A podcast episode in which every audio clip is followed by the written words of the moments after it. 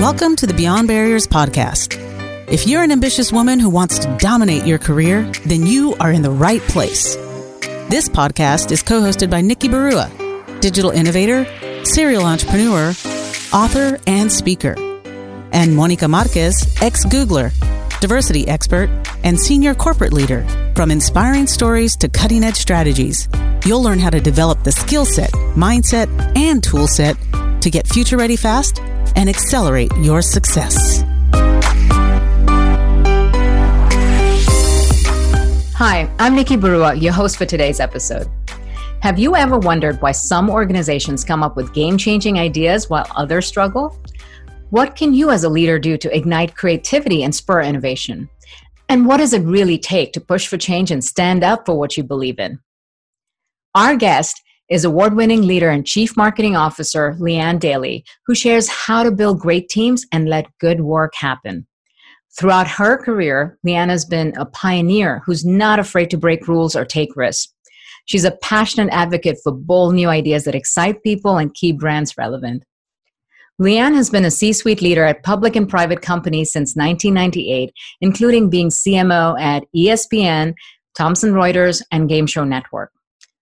Lee Ann has won wide industry recognition from Cannes Lions to being top female sports business executive named by Sports Business Journal. Lee Ann is also an investor and advisor to early stage companies and the board director of the E.O. Wilson Biodiversity Foundation and the Dean's Advisory Board at IU's Media School.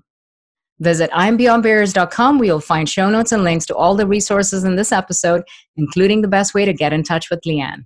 Hi, Lee Ann. Welcome to the show. I'm so excited to have you. This is uh, going to be a super fun conversation because you are someone with such a diverse set of interests with uh, so many different skills and experiences.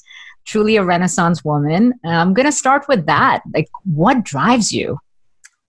Wow, I would say curiosity. I, I'm I'm a person who is a little bit of a like a culture omnivore and uh, interested in technology, interested in nature. Like, so all three of those things drive my sort of drive me forward into wanting to understand you know what's new what's been discovered you know how how are certain technologies being used or or you know what have we learned about biomimicry you know like all different kind it all sort of braids together into just this path of curiosity for me that is um, really fascinating because uh, it also requires courage to pursue your curiosity. You know, um, a, a, lot of people are drawn to certainty of saying, this is what I'm supposed to do. This yeah. is the path I'm going to take. I'm going to stick to that.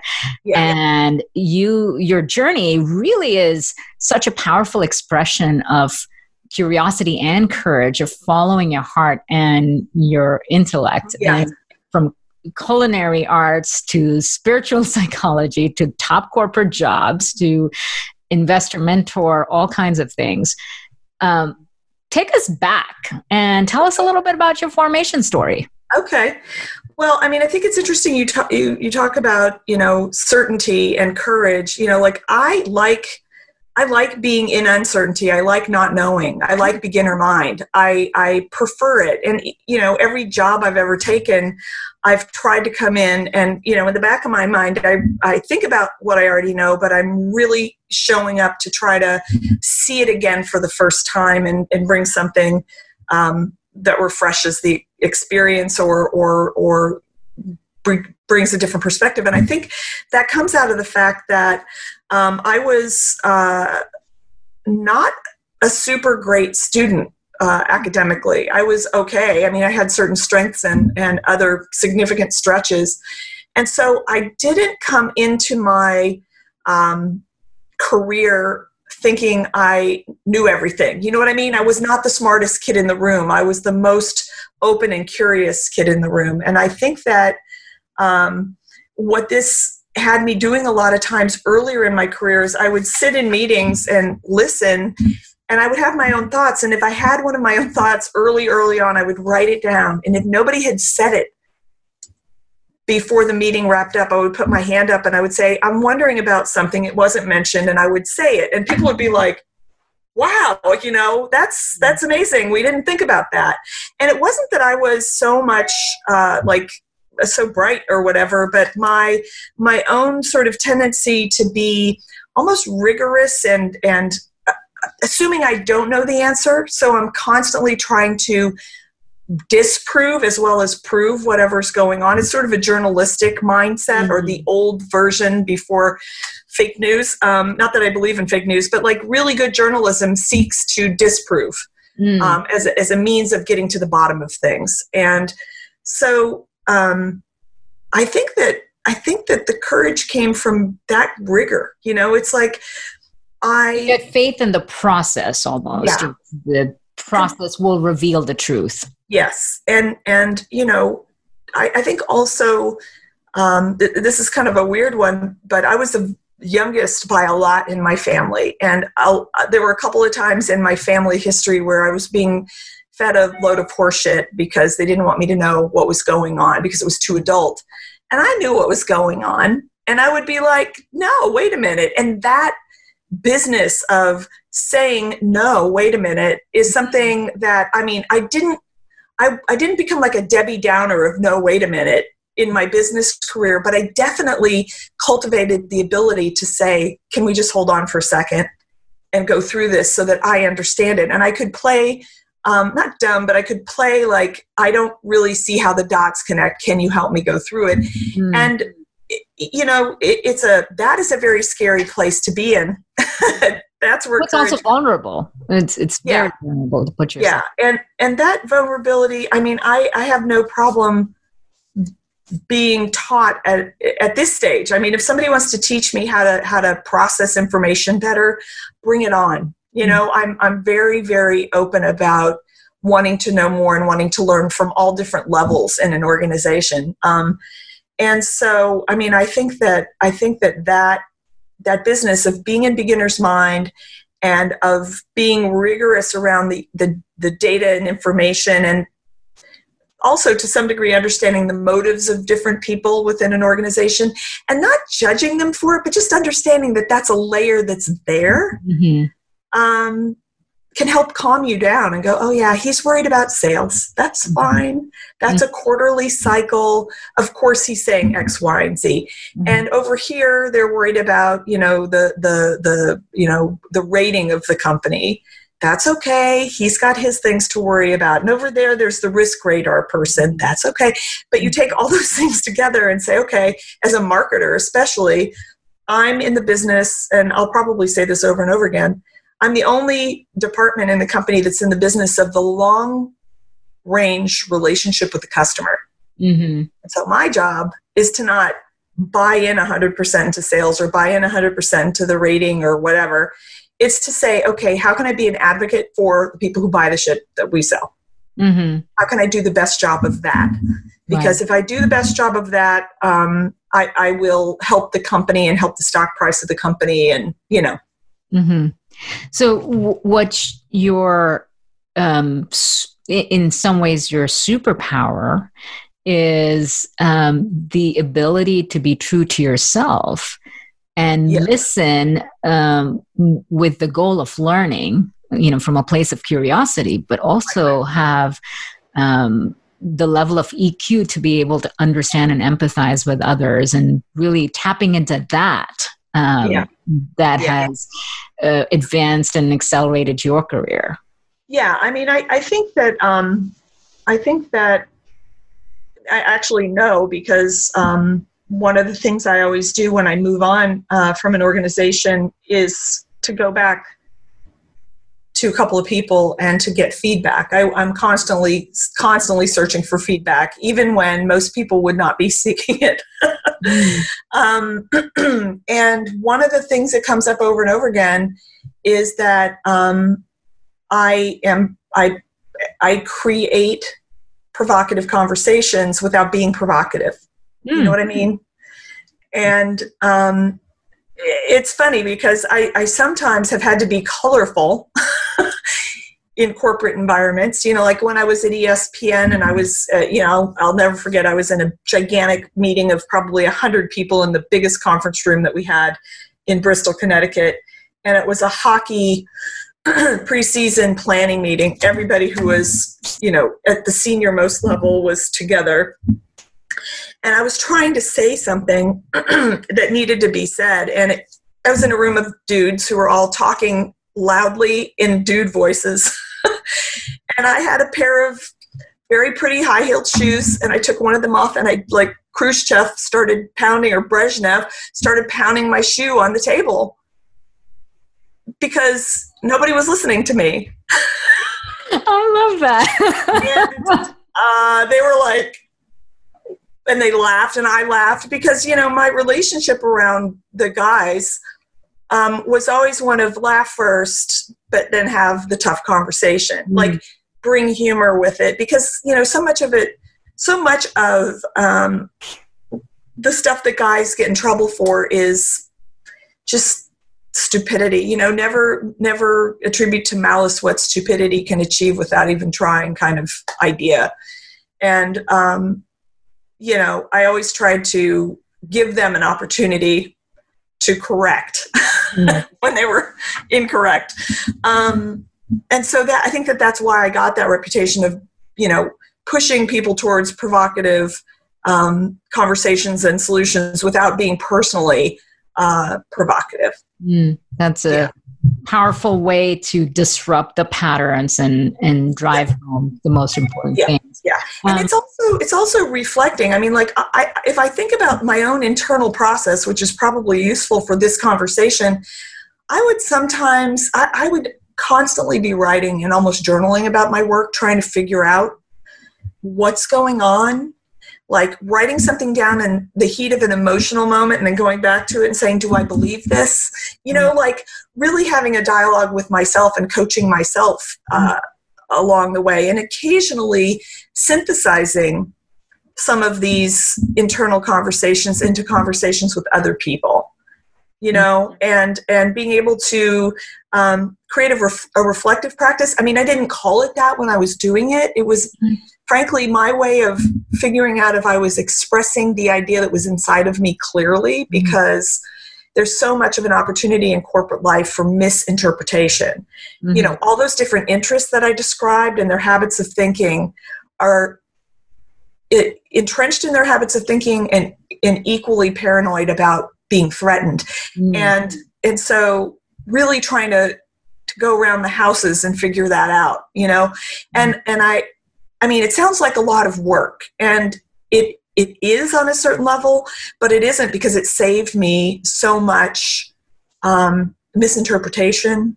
Mm. You know, um, it made people in other departments who were challenged come to me for mentoring. I mean, which is a good thing and not a good thing because at a certain point you're like, basta, you know, enough already. I I have a job to do. Right. you know. Yeah. So, how did you develop that practice? Because it sounds like such a powerful technique to not only constantly seek feedback, um, but listen and learn and document and introspect and be able to ask yourself powerful questions that allow you to self coach and then, you know, find the common thread and see the patterns and synthesize yeah. that as key principles. Where did that you're making me sound like I just glided through my career absolute perfection, fewer lines on my face with fewer gray hairs. Um, I think that for me, uh, it was an inner practice. It was I was always from a time I was a kid writing poetry, so it was like an extension of a creative practice for me. Mm. Um, and it was something that just uh, I just did it, you know. Um, I also think it came from my mentor in my earlier life was my dad um, to a very large extent, and I would have to speak to him long distance quite a bit, and in those days, long distance calling was expensive, and so it would allow me to uh, distill, you know, the key message. So get right into it, and he was always he was always amazing. You know, he was always really, really a great um, outside mentor for me. Um, sometimes what he would say would be so um, clear, and sometimes what he would say would not be clear, but then maybe a year later, I would think about it and it would be informative. Let's go through your career journeys. Uh, you know, you've uh, attained extremely high positions and very large scale companies with mm-hmm. tremendous responsibility and big decision making, um, with risk and uh, visibility into everything you're doing. Yeah. First off, um, share a little bit about how you got started and what helped the advancement, and then we'll talk about you know what it was like being the only at the top. Yeah. yeah. Um, well, I, I, when I was in college, I was uh, a sales rep at my college newspaper, and then I became like the equivalent of the student publisher of that newspaper. And it was at the time a paid daily circulation newspaper that had a readership of 30,000 people. And so it functioned like a real newspaper.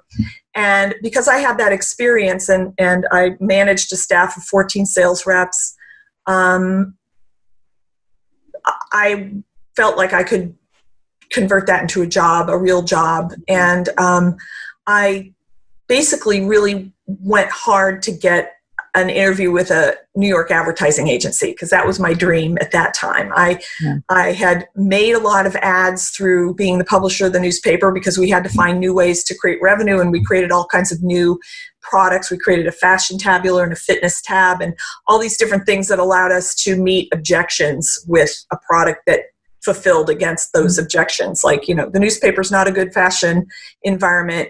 Oh, okay, we'll create this other thing. And then we sold a lot of advertising. And um, so I basically went in and just pushed and pushed and pushed to get an interview, which they didn't want to give me because they only talked to graduate students at Indiana University in Bloomington, Indiana. But I wrote a note to the guy who was interviewing and I said, you know, I tried to get a coffee break with him and tried to bring him the best donuts in Bloomington. And they were like, no, no, no. And so I left him a note at the um, business placement office and said, I know I can't bribe you with donuts, so this is a basic humanitarian plea. This is what I've done. I would love to talk to you. I think I really could be an asset to um, your ad agency. and he got a he got a five minute break and they called me in and I illegally parked my car and probably got like I always say $200 worth of tickets and I think that's not an exaggeration because I just like parked it in a in a faculty spot and they dinged me bad and I got the job. I, I went to New York and I worked on Procter and Gamble business at Grey Advertising. Wow. And that was my launch. I mean, I was not uh, I didn't have a high GPA. Uh, I had all my roommates were like superstar finance majors with 4.2 GPAs. That was not me, and I was terrified. But I knew I had a skill, a set of skills that I could apply, and I was very fortunate to be um, launched into working on Procter business because it was extremely structured.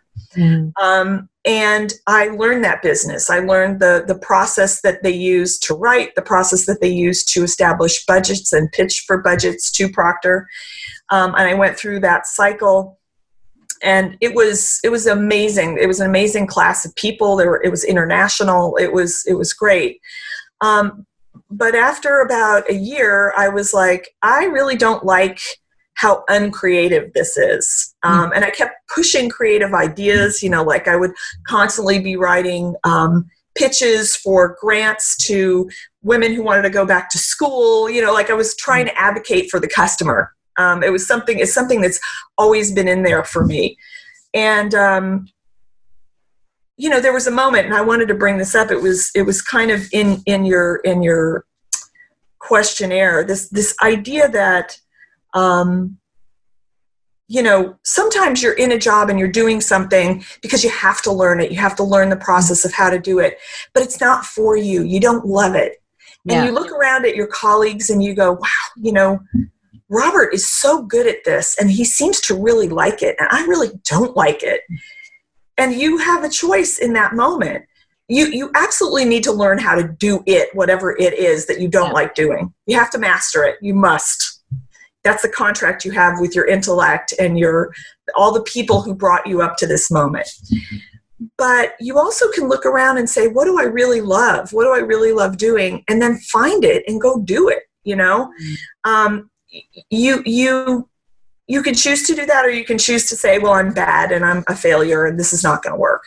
That bad failure not going to work conversation i mean you can choose to have it but it doesn't give any energy to anything Mm-hmm. And it's not serving anybody at all. And mm-hmm. it's so important to stay as much as you possibly can in that energy space with yourself and to learn it. And you learn it over and over and over again. You go through periods of weakness where you know there there are things coming forward that are telling you you just don't get it or you know you're in the wrong field or whatever you have to just kind of have that contract with yourself where you check in and you say all right and that's what happened to me on the Procter business i was like i really want to be in a business that is less focused on crunching numbers and, and ps you know i went in when i saw they were doing everything on calculators and brought in a spreadsheet and taught everybody how to use spreadsheets like, we can't hand crank these numbers. This is so stupid. You can press one button and it's done, you know? Um, and that goes back to my curiosity. I don't think of myself as the most tech savvy person on earth, but when it's the practical use of technology to solve a problem, to speed something along that I don't want to do, I'm, I'm in. Mm-hmm. Um, so, you know, I, I stayed in that agency and I loved it. And I worked on a lot of new business and I worked on Clairol, which was research and creative only. There was no not not a lot of number crunching. It was really understanding the customer and then translating the message uh, so that you know it would work in the marketplace in the culture of uh, both the professional side of Clairol and the direct consumer uh, part.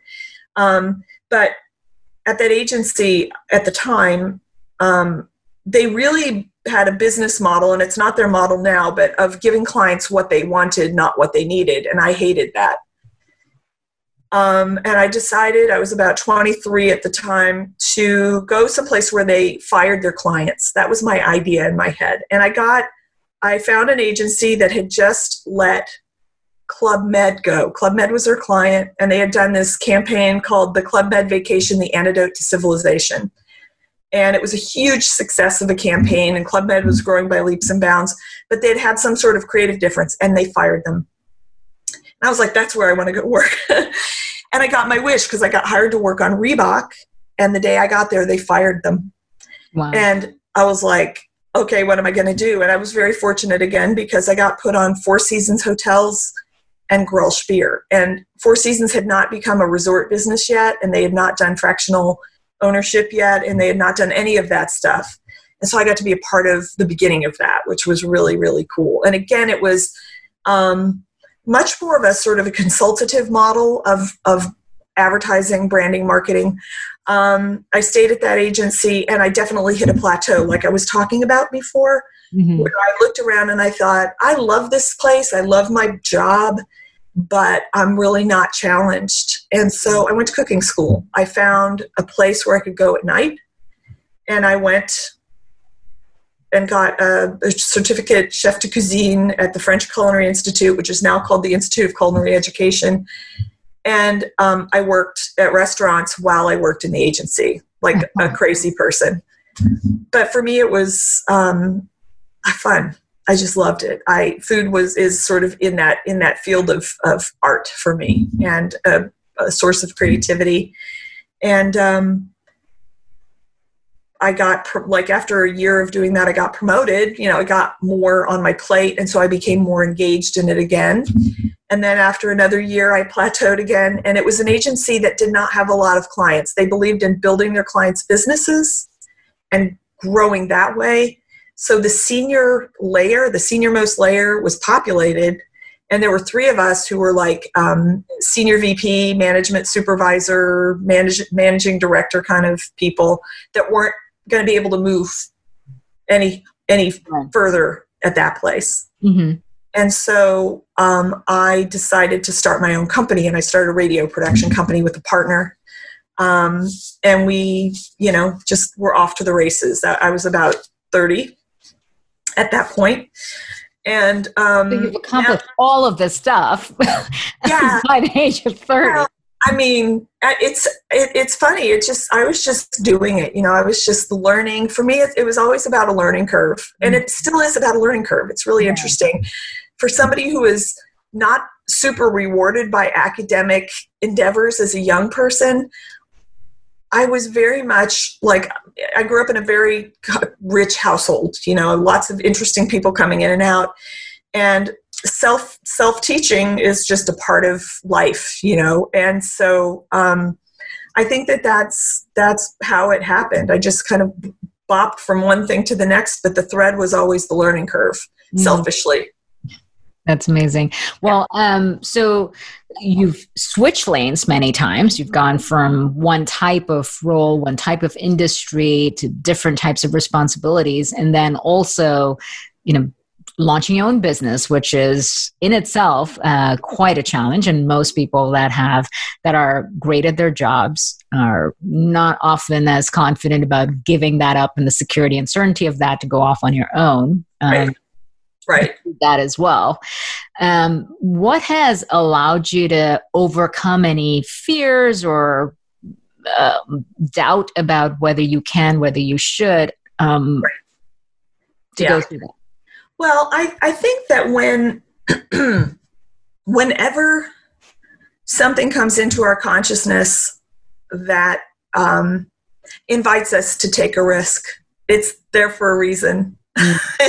yeah. It's coming to us as a gift for us to figure out what we're going to do with it. And, you know, when my kids were small, I have a, a 18 year old and a 16 year old, both boys, because I, I can't get away from men in all aspects of my career and my life. I have two male cats. anyway, um, I used to say to my kids, being brave is being scared and doing it anyway, which is, you know, the definition of bravery to me is just being afraid but doing it anyway. And so when you combine that with this idea that, um, you see an opportunity that consciousness has been given to you because of your collective experiences and your own separate inner knowing and, and the way that you look at the world. Um, it's an obligation. If that idea doesn't go away you know mm-hmm. doesn't fade in in your interest to, to, to pursue it. It's like it's inviting you to co-create in the world you know? And and i think that that is a power has always been a powerful thought for me um, I will say though that when I started the radio company, it, it, was really driven by my friend David, who I started it with, saying, You have to do this thing. Mm-hmm. So I think there are many different ways we are invited to mm-hmm. step into potential for ourselves you know sometimes sometimes it's a little whisper of an idea that we have within ourselves sometimes it's a person coming forward to say come on let's do this thing um, and you have to really look at both of those circumstances and say, wow, lucky me. Mm. What am I going to do with this? And also, I think inside of the fear space, you have sometimes this conversation with yourself um, where it's all about fear. And it could, to some tr- degree, be about love and trust. Mm. Like, if I decide to set aside my fear, to recognize it, to acknowledge it, and say, hey, buddy, hi, you know, I think you're really important. My fear is is actually valuable to me. I can use my fear, but right now I don't want my fear driving the seven passenger van. Mm-hmm. And I want to take it and invite it to sit in the back row and maybe fall asleep for a little bit. What would the other aspect of my consciousness talk to me about about the the, the trust how can I trust this idea? Mm-hmm. How can I trust that all the things I fear around this idea may be more minimal than I perceive them to be right now? Mm-hmm. And then um, what would what would what would happen if I just stepped into it? And it's an imagination exercise. And you really, I mean, the imagination is an underutilized tool in business people sometimes. Right. And I think that I think that um, if we if we use our imagination we can certainly come up with the frankenstein monster version and that's fine and far too many people are capable of that and i, I think that that's the province of small minds sometimes. But if you can use your imagination to come up with what might might be possible think about what it would be like not to do that thing. Mm. that feel. And then you have the other side right? You have almost like this this this kind of scale that comes into place you know because you go oh wow what if what if i didn't do that? How would i feel if i didn't do that? Mm. what story would i tell to all the people who i might maybe whispered a little bit of this, of this idea to which is ps a reason not to tell people. Do it. But there's that you know and so for me i think a lot of times i was i was in that space um, when i was making my risk taking decisions. And i definitely in meetings with collaborative decision making around risk was in that space. Uh, you know, what your uh, illustration is so powerful when you describe the idea of you know fear being a backseat passenger in a minivan i mean that's a very powerful visualization to say you don't have to put fear in the driver's seat no you get to choose where you want to place your fear use it to your advantage when it's necessary but you yeah. get to you yeah. know you're you got to stay the driver and both fear and um, you know failure loss any number of those things can be elements of you know emotions that you tap into of where you decide to place them. In terms of you being in a senior position as cmo of a you know major organizations uh, what was that experience like for you to you know what helped you get to that senior position for one thing and then what helped you sort of excel and yeah. demonstrate success yeah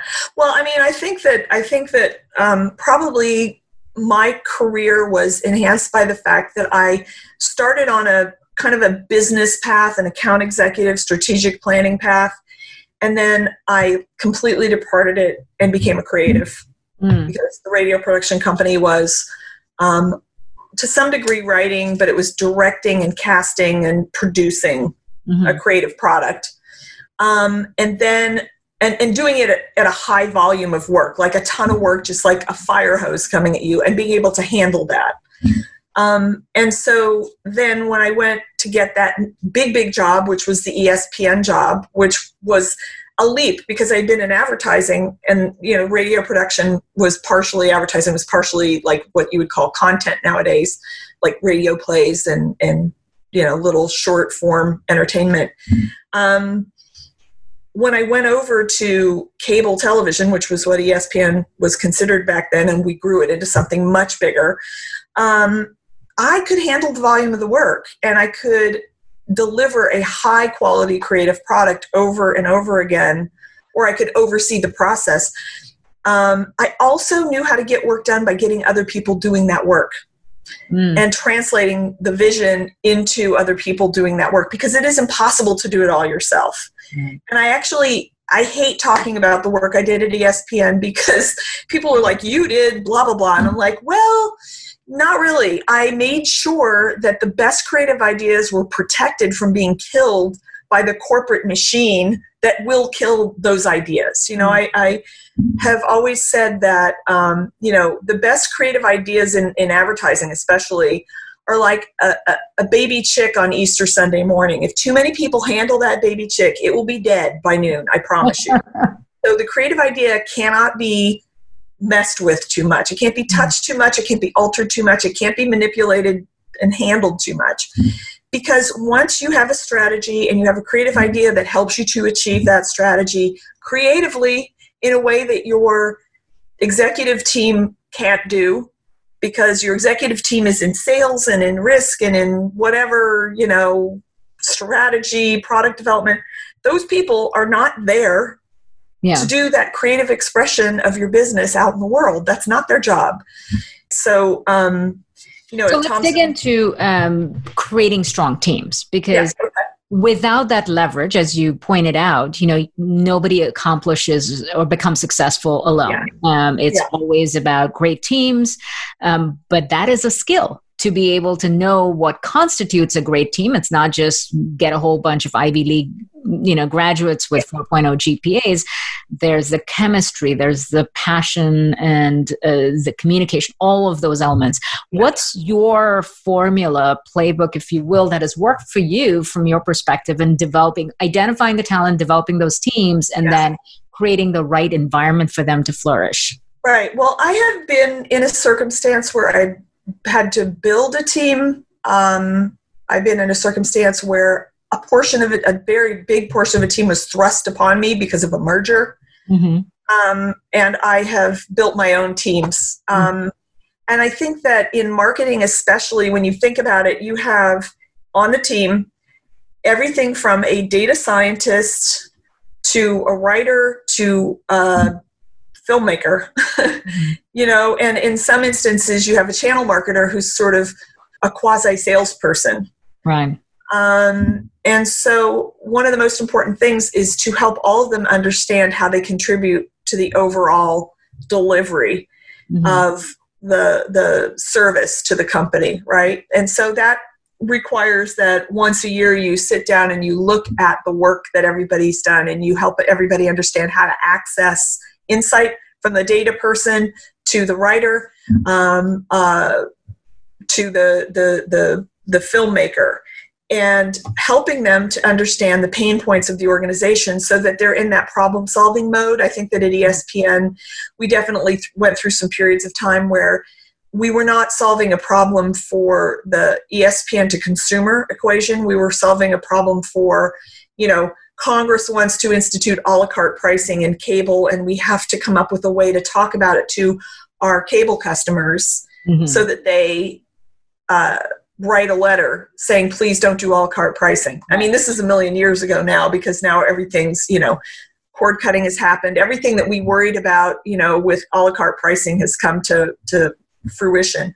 Um, and all the good stuff too. Um, so I think that ha- having teams that understand the value of each member of the team and the organization so that when it comes time to bonuses, you don't have infighting around that because a lot of it comes down to that. It really does. And so they need to understand how each individual member of the marketing team contributes, right? And they need to also understand the outside company's pain points so that they can be filtering that. Mm-hmm. Um, also, uh, I think that you are going to have circumstances, as I did at Thomson Reuters, where you have a member of the team, and actually at, at ESPN too, a member of the team that thinks they should have your job Mm-hmm. They don't really want your job. They just want to make you like roast you over the coals because they think you should they should have your job. And you have to just cultivate an extremely candid conversation with them about that to mm-hmm. say, listen, uh, you know, that's not the reality here. We have to work together. And it's not a good look on you when you're being difficult with me. And, you know, again, it goes back to that sort of having having the tough mm-hmm. conversations in a timely way mm. so that you can keep your cool and not be aggravated all the time. Because it's aggravating to have somebody who uh, is supposed to be an adult behaving like a child. And there's another piece of it that really is about management at any level. If you're like, uh, at an ad agency and you've just been made into an account executive and you've been given an assistant account executive, as I was when I first got promoted. And my assistant account executive, I was 22, he was 30, and he had just quit the law to become an advertising man. Mm-hmm. And I had a 30 year old man. I mean, like a 30 year old man might as well have been like, you know, my grandpa mm-hmm. that was reporting to me. And he was a guy who was brilliant, but he was a complainer and he was working in a cubicle and all day long complaining. And people were like, you know, this guy, he complains all the time. Is he good? Do you like him? Do you want to fire him? I was like, no, he's good at his job. And so I, again, I had to pull him into my office and shut the door. And I said to him, listen, um, you're doing a great job and, and you're going to like eclipse me in three months, but you need to understand that you're out there kvetching about everything. Mm-hmm. People think you're not a hard worker. So like cut it out just don't it's not you're not doing yourself any good mm-hmm. and he was like oh my god i do i do i know i do that i'm a complainer mm-hmm. And i'm like okay if you want to complain you can come in here and complain. Don't complain so much because i don't want to hear it either. But like if you need to blow off steam come here close the door blow off steam get it out of your system and then go back out there. Mm-hmm. You know so you have to kind of be on the side of the people who are working for you and understand them with compassion you know? Mm-hmm. you also need to understand what's bringing them to work. Some people work just for the money. Some people work in, in marketing especially to build their portfolio you know mm-hmm. and to be creative um, some people work because of the fellowship of the group and being in, in the field of a group of creative people so mm-hmm. know that and understand the individuals because management is understanding individuals. Yeah, I mean, you, you, if every person is unique, then there yeah. is no one size fits all. Yeah, there's not. To that, um, but finding a way that connects and um, brings people together to a common yeah. cause. Yeah. Uh, I mean, I definitely, I definitely exercise. I, I did that Harvard uh, class in dealing with difficult people in difficult situations Mm-hmm. And I would say the merger of Thomson Reuters and my staffing situation was one extremely difficult person in an extremely difficult situation. And um, it was something that I learned a ton from. Mm-hmm. I, I hope to never repeat it, but I learned a lot from it. Now, um, having huge responsibilities and managing large teams and large pieces of business, um, especially with really visible brands, um, there's a lot to do with strategy, but it's even more about effective execution. Mm-hmm. At the end of the day, it's about effective execution that gets the results for public companies that are being held to a very high standard and all of that. Yeah. Um, what has um, helped you drive execution. It's not about what you do personally but getting other people to do it and, and do it right and do it on time and all of that. Yeah. what are some sort of guiding principles that you have over the years sort of um, established as the keys um, to execution? Yeah. Well i think that um, you need to at the start of any process share a vision and use examples like literal examples to help mm-hmm. people understand what you're driving for mm-hmm. people on your team who you have to get to execute, you know, across the board.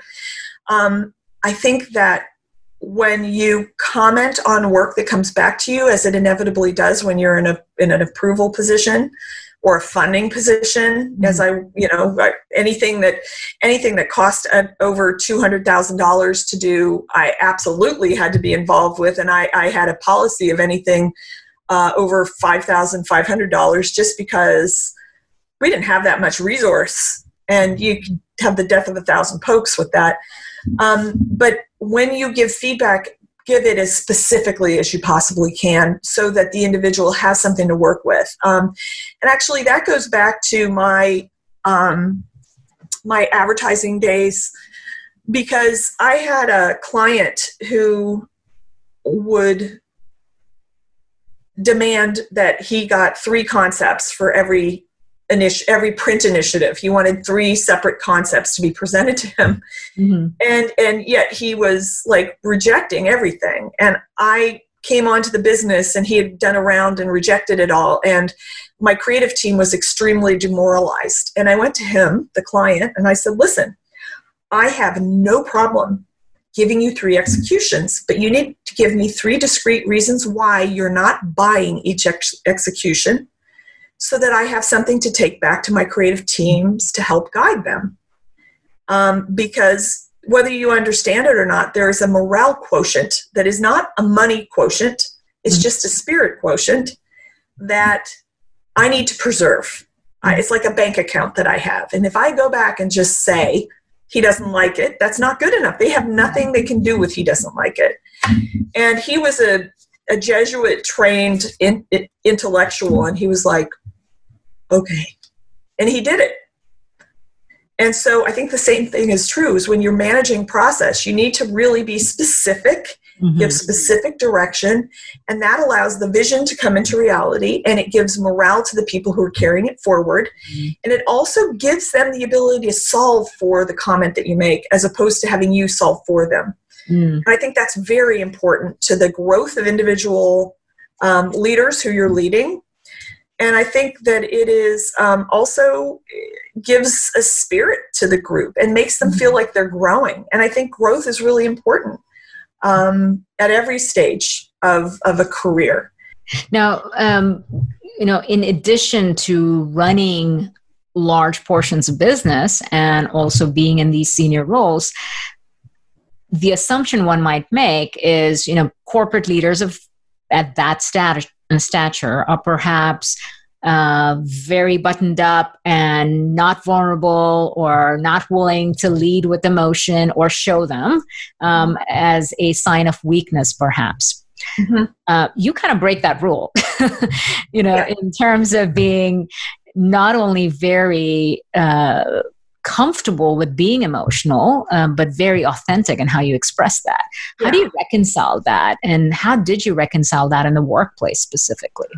Oh, I mean, I think it's like an ongoing process. Um, but at some point, I realized, and probably ESPN was a great place for me to realize this, that that quality um, made me buy better work, that quality of emotionality mm-hmm. the ability to you understand that part of you and, in yeah that part of me that part of me had me picking things mm-hmm. that felt very scary sometimes to the other leadership on, around the executive committee table, but that were ultimately absolutely the right thing mm-hmm. to create the relationship with the fan. You know what I mean?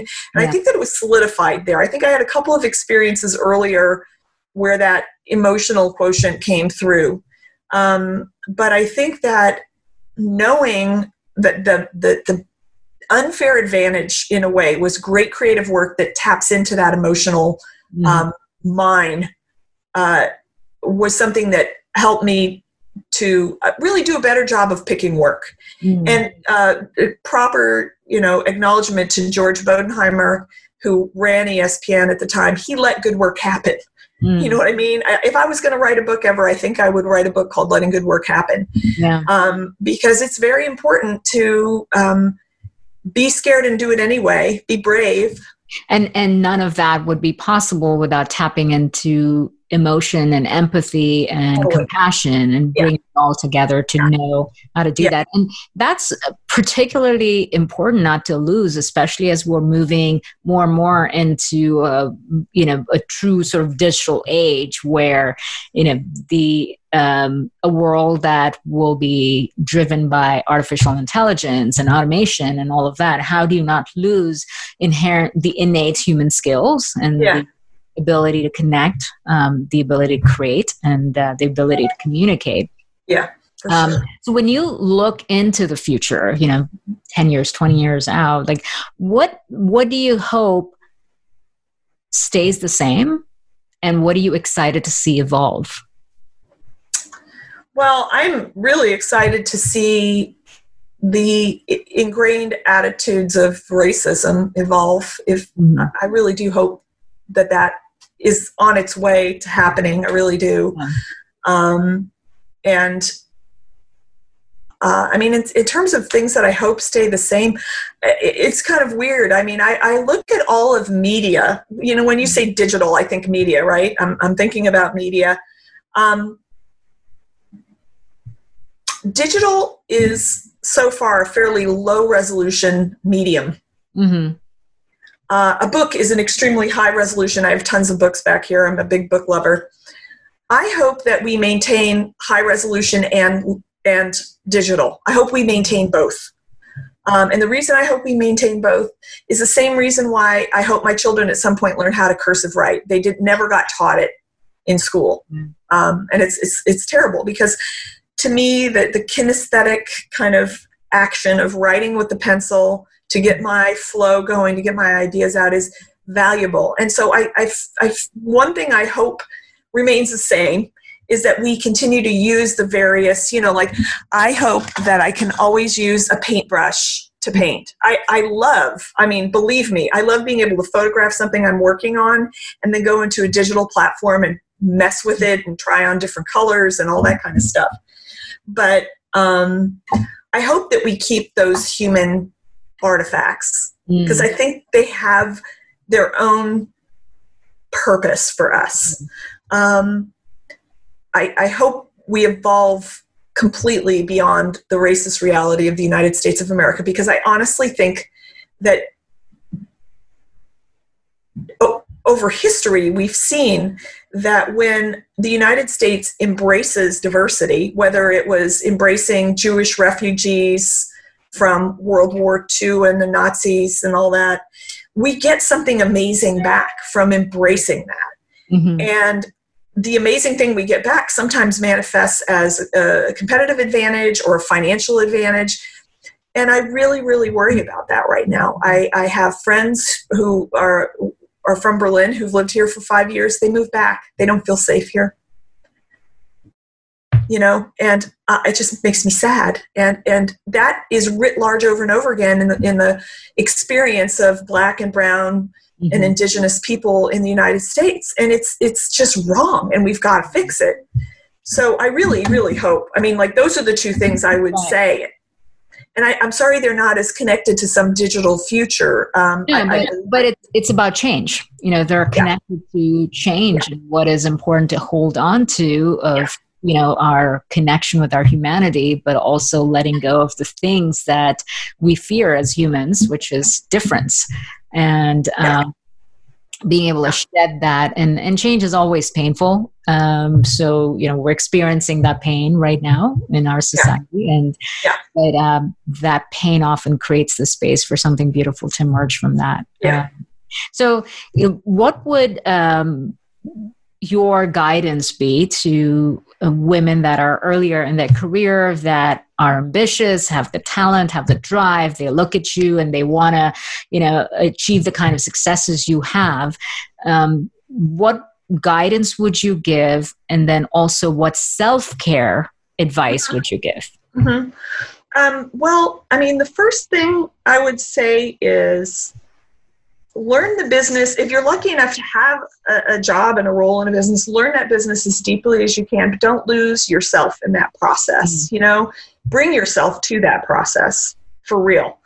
And don't don't be afraid to do that in quirky ways. I think it's more allowed than it used to be. I mean, I think a lot of people looked at me like I was some sort of a, you know, weird beast back in the day. Um, but but also, and I've said this to somebody recently, if an opportunity is coming your way and it's in the field that you want to pursue, but mm-hmm. it's not the subject matter that you think you're going to be interested in, be with what's coming towards you and really mm-hmm. try it out. You know, nowadays you have this opportunity to not be dinged for for doing it for a year and then going on to do something else. Because yeah. in my era, you know, I was I, I, had articles written about me because the the normal tenure of a CMO was 23 months back in those days, and I had been a CMO for I don't know eight years or something at ESPN, and then five years at Thomson Reuters, and that was like unheard of in those in those days because everything had changed so much. People were like cycling through in 23 months, but try things on, and don't forget to bring your whole self to them. You know, your separate self, who you are Right. Because conforming, I mean, conforming to understanding the business is one thing, but you as a human being need to bring your separate self. It's so important because that's the only way you'll figure out who you want to become inside the context of business, mm. I think. That is beautiful. That's beautifully said. And yeah. what self care practice has helped you through the years as um, a, a, top executive, as a mom, as um, someone with very personal and intellectual interests. Yeah. I think that um it would go back to feeding my head. I'm constantly feeding my head. I'm reading books, I'm out in nature, I go to museums. I have a lot of friends who are artists and architects and photographers, and I, I try to kind of blend um, the experience of my friends who are doing other things into my own experience. It's all about the curiosity, right? Mm-hmm. And um, on a on a just more business sort of survival level, I read two publications, um, and I still read them. I do them digitally too, but I read The Economist mm-hmm. because I find that it's less hype driven um, from a news perspective. And for those of you out there who can't afford The Economist, you can go to your local library and read it for the most part. Um, and something called The Sun, which is um, it's a literary magazine, and it's a little bit it's a little bit like on the verge of being a socialist um, magazine. It's not a socialist magazine, but it's like it definitely will take um, learned articles from academia and bring it down to earth for regular people. You mm-hmm. know, and they'll do articles, for example, on um, the black farming movement. So mm-hmm. I'll get to learn about black farmers. Right. You know, and and do a q&a read a q&a with the woman who's running that movement or who created that movement. And i need that. I need to understand all the little fringes and pieces in order to sort of tie it all together to understand culture before it becomes big you know capital c culture. Um, and there's a risk to that though because the risk of knowing those things and saying those things out loud in corporate boardrooms some people really just don't get it. And I was saying this to you earlier. There's a line from a song that's really really drives me, mm-hmm. and it's uh, the the band is called Concrete Blonde, and the song was called True. And the line is, "If I had the choice, I'd take the voice I've got, but it was hard to find." Mm-hmm. That's a beautiful line. Yeah, And, you know, I get choked up when I talk about it because I think about, you know, 28 year old me in a conference room as a VP trying to sell in something that nobody understands. Mm-hmm. And then six months later, it's someplace else. Somebody's done it because mm-hmm. somebody understood. And, you know, I obviously haven't processed the pain of being that person in that moment, and I probably should go back and talk to that person a little bit.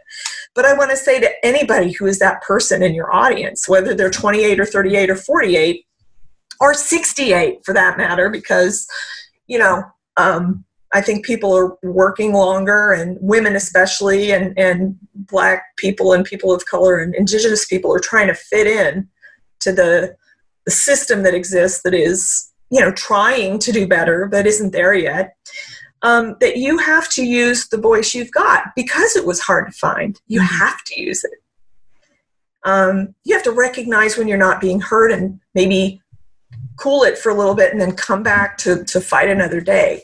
But it's really important. It's really important. That's um, tremendous uh, advice.